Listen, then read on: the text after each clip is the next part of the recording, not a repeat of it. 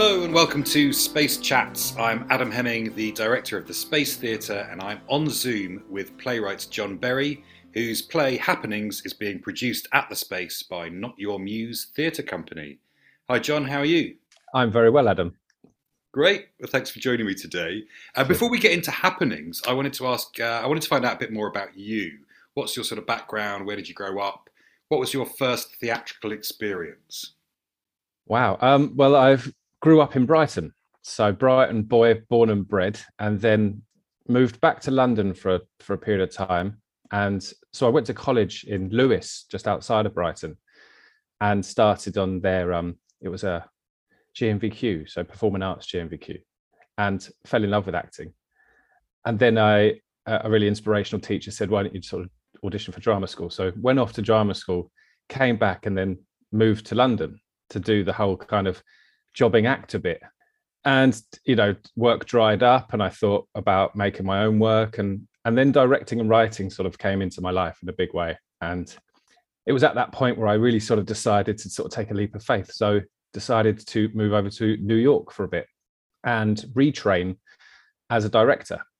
And it was over there that we were sort of being thrown bits of work and bits of writing that I that I was looking at and I and I sort of fell in love with and I thought, you know what, I could do I could do some of this. So I started writing there really. And then after that, coming back from New York and then still taking on the odd acting job here and there, still wanting sort of projects to to work on and have a space to be able to support other actors and other artists uh, without it costing an arm and a leg. So we decided as a family to open up a space in Eastbourne, and that's where Printers Playhouse was born. In Amazing. Eastbourne, yeah. Amazing stuff. Um, so you you have a family-run theatre space then? We do, yeah. Um, yeah, we basically said uh, my my dad at what so I want to say like ten years ago he he had this um, idea, this sort of madcap idea of a three floored space in the center of Leeds, of all places. And he wrote up a business plan and he got some backing from Heineken to support a live music venue. And that when that fell through, uh, due to the other business partners not having the same sort of shared sort of ideal, uh, I I grabbed it and I said, look, let's do this down south. We've got a team of people down here with my sister, uh, Viv Berry, who is also sort of co-owner of printers um, and between the three of us we've we've made this sort of business plan come to life and the three story thing happened for a year in an old building that was knackered and we tried to sort of renovate and then that year was a really lovely learning curve it was the kind of the physical market research that we needed to do to realize this is what eastbourne needs we listened to the people around us to be able to grow and now so we've moved around the corner to a far smaller venue However, we feel like our offering now is sort of just right. Excellent. Uh, that sounds like a brilliant venture. Um, I'm a big fan of Brighton. I, uh, I, I grew up in St Albans, so right. it was quite easy for us to just get the train down yeah. um, to Brighton for a, for a day a day out by the by the sea. Lovely to visit. Really lovely place to visit. Spend all day and then get on the train to lovely quiet Eastbourne where you can leave the madness behind. yeah, I've definitely had some adventures. I, I, I, there was a stag do in Brighton. Um, one night, me and a couple of friends just decided randomly to drive down in the middle of the night and I also met Ben Volpierre from Curiosity Killed the Cat. Oh, fantastic! yeah. just bump into him in the street. Yeah, that's that kind of place. Yeah, brilliant memories. It's fantastic um, for stag do's. I always say to friends who who ask me where's good to go, and there is it's sort of a little bit unknown, a little bit sort of back streets, but there's a place called Casablancas, and it has a and it has a live music venue underneath called the Jazz Rooms, and that is the place to go. It's fantastic. Um, it was a while ago, so I've, I've no idea where we went. Yeah. we were there. But, Probably uh, bleary eyed. Yeah. some good memories. Mm. So, so yeah, tell tell me about your your writing then. Your either stuff that you've written or your writing process. Kind of what's the starting point for you? Just chatting to you just briefly before we started this, um, the the writing process for Happenings really did start with um, walking into the Towner Gallery and seeing this piece of art, and it's um it's of a lady peering over the edge of the cliff at Beachy Head and that hit me as a, a, as a sort of sign. I'm not I'm not um, religious in any way, but it was this moment that I thought, you know, I'm looking for a project, and, and so that's where happening started. But my, as I say, my writing really started in New York with actors that were hungry to work on new writing, And for them, the, the group of people that I was working with, I worked with a fantastic director called Alexei Barago, who runs the Russian Arts Theatre Society, so the RATS in the center of New York. And they all meet up and they work till, you know, four o'clock in the morning on scenes that either are new writing or things like from classics, pieces from classics. And so for me to be able to just throw these actors' work, scenes that I, uh, you know, I thought about, it really got me excited about putting together a full project but I'm yeah neurodiverse, heavily dyslexic. I didn't have the first clue how to get started. You know, blank pieces of paper terrify me. Computers are the devil's work, and I didn't know. I, I started to record things on my phone, sort of just verbatim, just you know, A says da da da da da da, B replies da da da, and I through that process and being able to sort of just you know connect it to my computer and then it just typed it all out for me that was the beginning of my first script and then it was that you know the editing process obviously get really excited about vomiting everything on the page getting that first rubbish draft out and then the editing thing. And and that's the part of it that i thought i thought i'd hate. I really did. I thought oh god going over your work and just fine tuning it and you know that's that's got to be that's got to be a nightmare. And and it was actually the part of it that i really started to love you know rereading work and getting those characters to a place where I always thought, God, this would be fun to play. So writing parts that I hope actors would enjoy playing was sort of the main. That was the main ambition, I suppose. And through that, it was a case of then looking at uh, looking at the world around me and thinking, okay, if we have a space, if we are looking to promote new writing, I have to kind of put my money where my mouth is a little bit and start trying to capture some sort of zeitgeist, trying to get an idea of, you know, the work that I would be proud to essentially represent if people were looking back at this time and saying, you know, how did we feel about what was going on? Because so much is going on. And that became really exciting as sort of a, uh, an activist rather than just an actor. You know, being political without being partisan and feeling that that rather than just promoting myself or just trying to get successful and minted as an actor. Uh, I've always been interested in community work, so being able to offer something that hopefully other people can can use that became the main goal.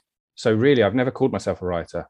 I, I steal other people's ideas. I, I, I record so much stuff. I the, the not your muse crew will tell you. You know, a lot of the happenings script is literally their their life. Um, so they they signed up to it they have to take full responsibility you know i run it by people and i make sure that they're all okay with it but it isn't necessarily all coming from you know just my imagination. It's i like to think that the process is far more collaborative uh, essentially an organic process that if something feels wrong totally open to the to the discussion to change it. Um, i've never dictated how a play should be and i've always found that that is for me in the rehearsal room, it's sort of the nicest place to be. When everyone's excited about being open to new ideas and pushing the envelope of what they felt they could do. Amazing. Yeah, that sounds sounds great stuff. And I really love the idea of of that sort of collaborative, organic way of, of creating work and writing. I think all writers steal bits and pieces from from everywhere. And yeah, and I just wondered whether you'd heard of Dyspla Theatre Company. I haven't, but I'm putting it, I'm going to write it down on my list with my pink pen to make sure uh, that I. They're a company that do a lot of work with dyslexic and neuro, neurodiverse uh, playwrights and yeah. story makers. I've been to a couple of their uh, showcases and readings and, and, bits and pieces like that and, and, been sort of in communication with them a lot over the years. But they are um, really, really brilliant, I think. I had a fantastic teacher at drama school, David Van, if anyone remembers him, a, a wonderful teacher and a wonderful mentor who sadly passed away a few years ago now. But he helped me in line learning and the process of sort of understanding my difference, just being different. And it's and the, the strangest thing is through that it it started a whole new sort of process of working out what kind of techniques I needed. And and and even with my writing, you know, started off writing a play that personally it was the first thing I'd ever written, and it was the process of dealing with something very personal that happened in my life. And so I thought, well, that's what you do. You write about what you know. And so you get through this play and you have a final draft, and then you are looking for places to support you because surely they'd understand how important it is to you. And they want the money straight up. And then that terrifies you because you think, well, is it actually good enough for that? I, I need a place to support the dramaturg work and the workshopping. And so so I stopped and I and I threw it in the bin. And and it was only then when we were looking at work to to to produce that I sort of took it out the bin and said, well, this is the play that's going to change the world because it means so much to me.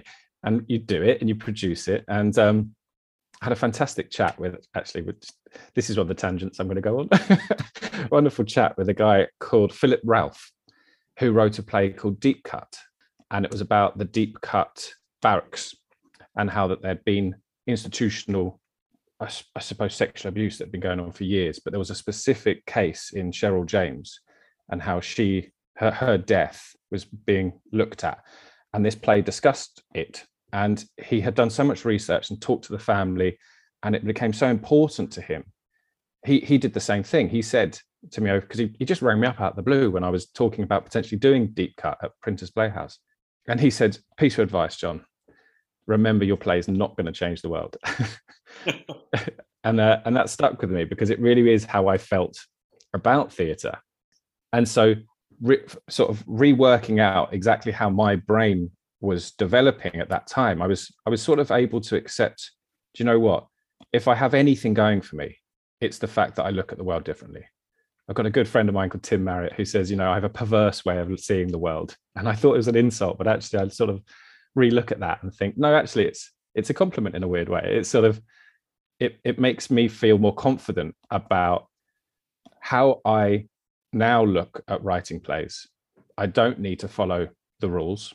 I can look at it by saying it's going to be hopefully a representative piece of work of a group of people or a time, and therefore that's good enough. And not to think any sort of not have delusions of grandeur, not to not to wind myself up with any any other bigger thoughts than than that. It is what it is at the time, and it will be good enough for that time, um, as long as I can keep open hearted about it, I suppose. Yeah, it's really inspiring to hear you talk like this, actually, John.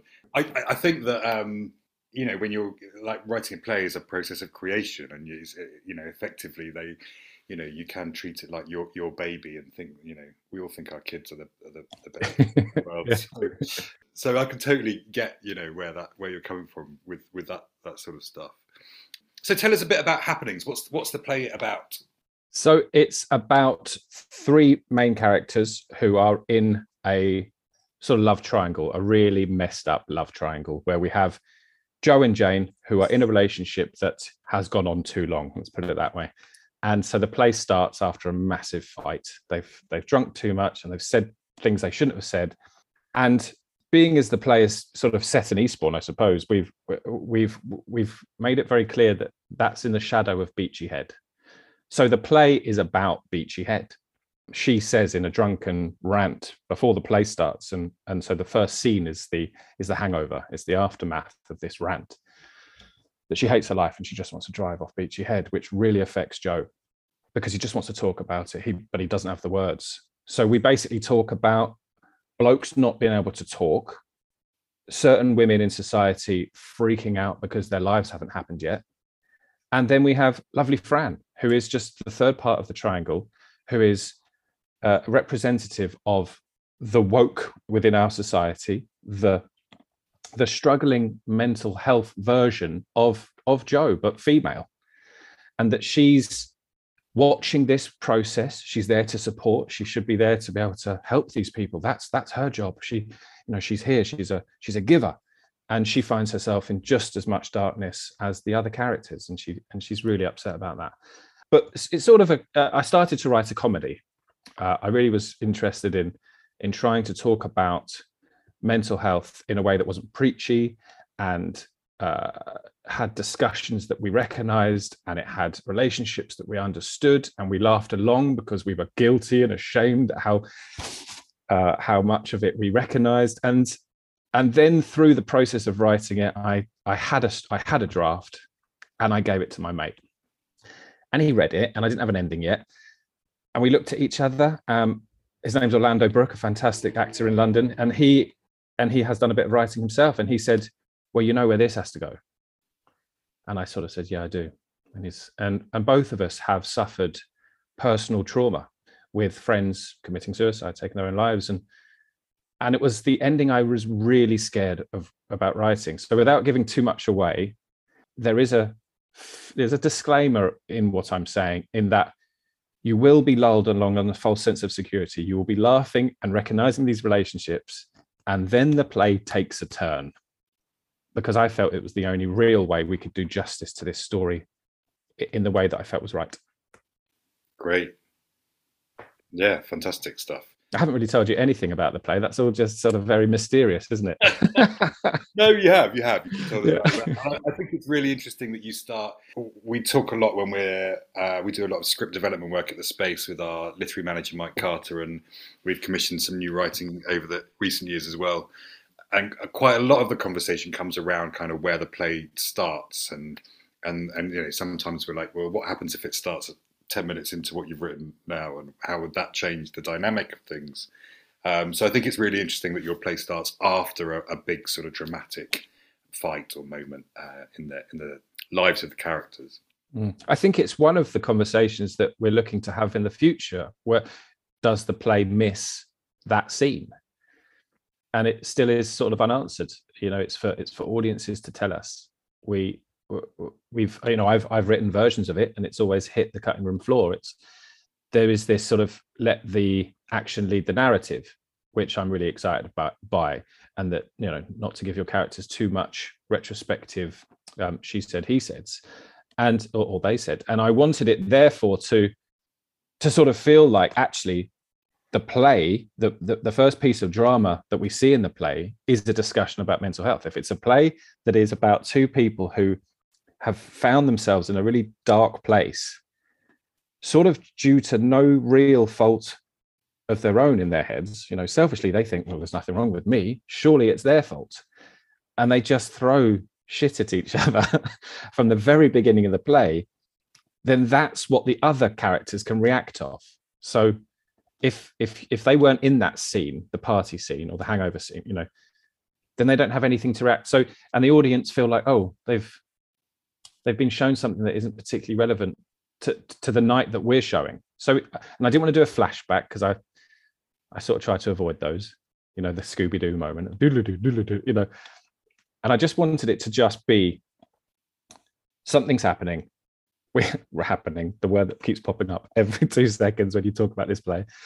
Something's happening, and then something is reacted, and it, and so each scene finished on a bit of a kind of dum dum da da da sort of EastEnders moment where something else was actually happening that they were having to react to and they were having to have these conversations about but it was nothing that they planned. It was nothing that they'd scripted or had in their head as their bucket list of what to do. It was just their life. And and i suppose a party i suppose something that uh, incorporated a, a, load of props and a load of other extras and a load of other business for a small little studio space production. I i thought you know get rid of everything that's superfluous to the to the real crux of what what I wanted to be happening on that stage.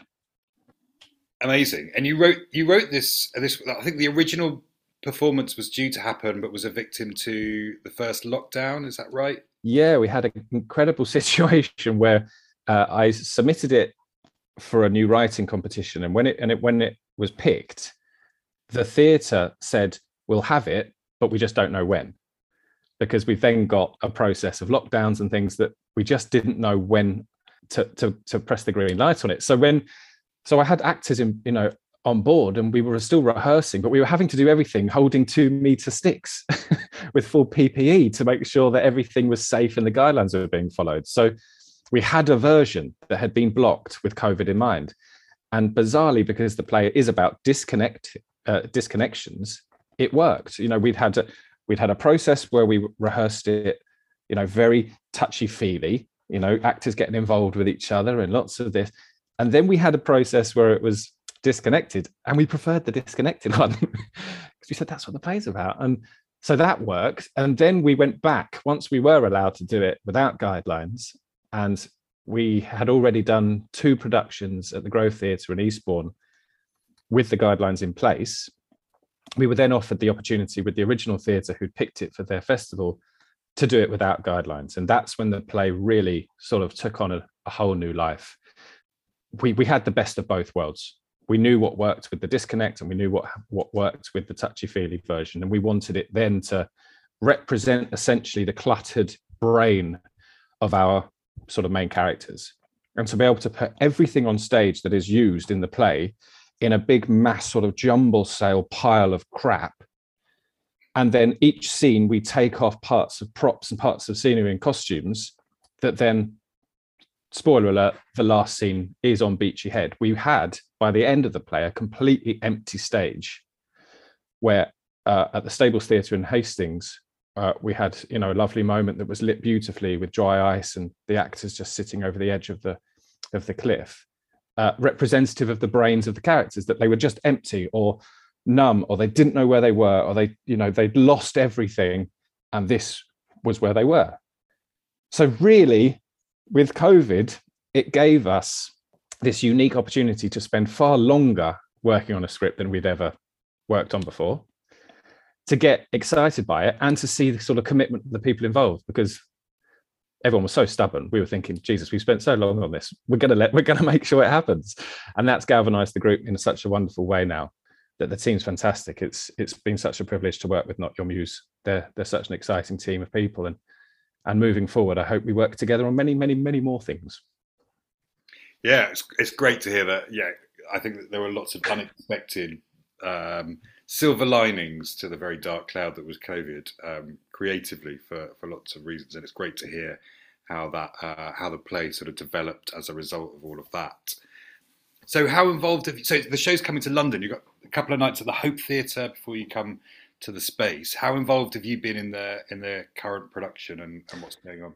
Basically, it got to a place where we'd finished a run at the Old Red Lion in in Islington, and the people involved then said we want to take it on. We want to keep touring. We want to, you know, grow, you know, grow this piece because it's so fantastic. And at that time, I had four other commitments. So I said, well, create a new company. You guys are going to work brilliantly together. Create a new company.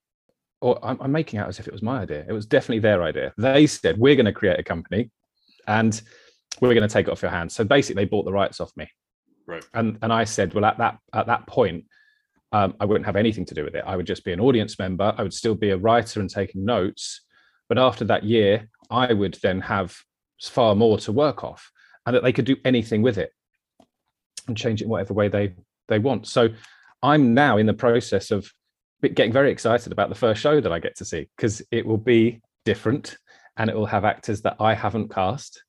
Um, and because I was in the original production, I get to see someone else play Joe, which will be fab um, fantastic actor called Tom Hobart, who I've worked with before, and and he actually was in my head about playing the part um, uh, initially years ago, and so it's great to have him on on board.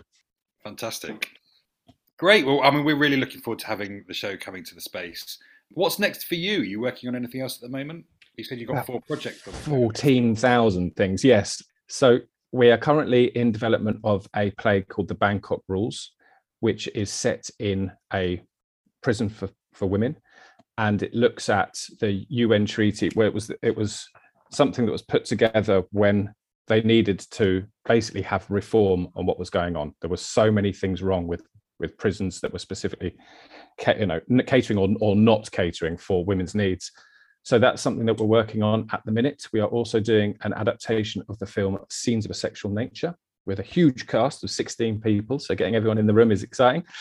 And um, I'm also working with a fantastic uh, company called Bowler Crab on their summer Shakespeare. So that's Antony and Cleopatra. And I'm playing Caesar in that as an actor separate. And we also are bringing back a production of the play that I said would change the world. We've actually looked at it again uh, to try and change the world again. um, where can people go if they want to find out more about what you're doing? Are you on the social media, or is that something you avoid? We are. We uh, we are all over the social media. Yeah, Printers Playhouse uh, is on Facebook, Instagram. We've just had our website newly done, so that's fantastic. We've just had an app made, so you can even buy things from the app. Um, I'm I'm sort of dragged kicking and screaming into the 21st century of all this stuff because it terrifies me. But apparently, it's all great stuff and it's where the world's going. So, yes, we are absolutely um, advertising on every social media platform you could possibly imagine. Yeah. Excellent. Well, I will. I will find the link to your website and pop it in the uh, description of the podcast so that people Wonderful. Can, can find. Thank that. you very much. Um, but yeah, Happenings is performing at the Space from the 12th to the 14th of June 2022. And we're also live streaming it, and you'll be able to watch it on demand for a couple of weeks after that. Uh, you can buy tickets and find links to all of uh, the Space's social media accounts at space.org.uk, and you can follow Not Your Muse Theatre Company at NYM Theatre on Twitter, or go to notyourmusetheatre.co.uk. Uh, John, it's been a huge pleasure chatting to you. Thank you so much for doing this. Thank you, Adam. I really appreciate chatting. It's been wonderful. Great. We'll speak soon.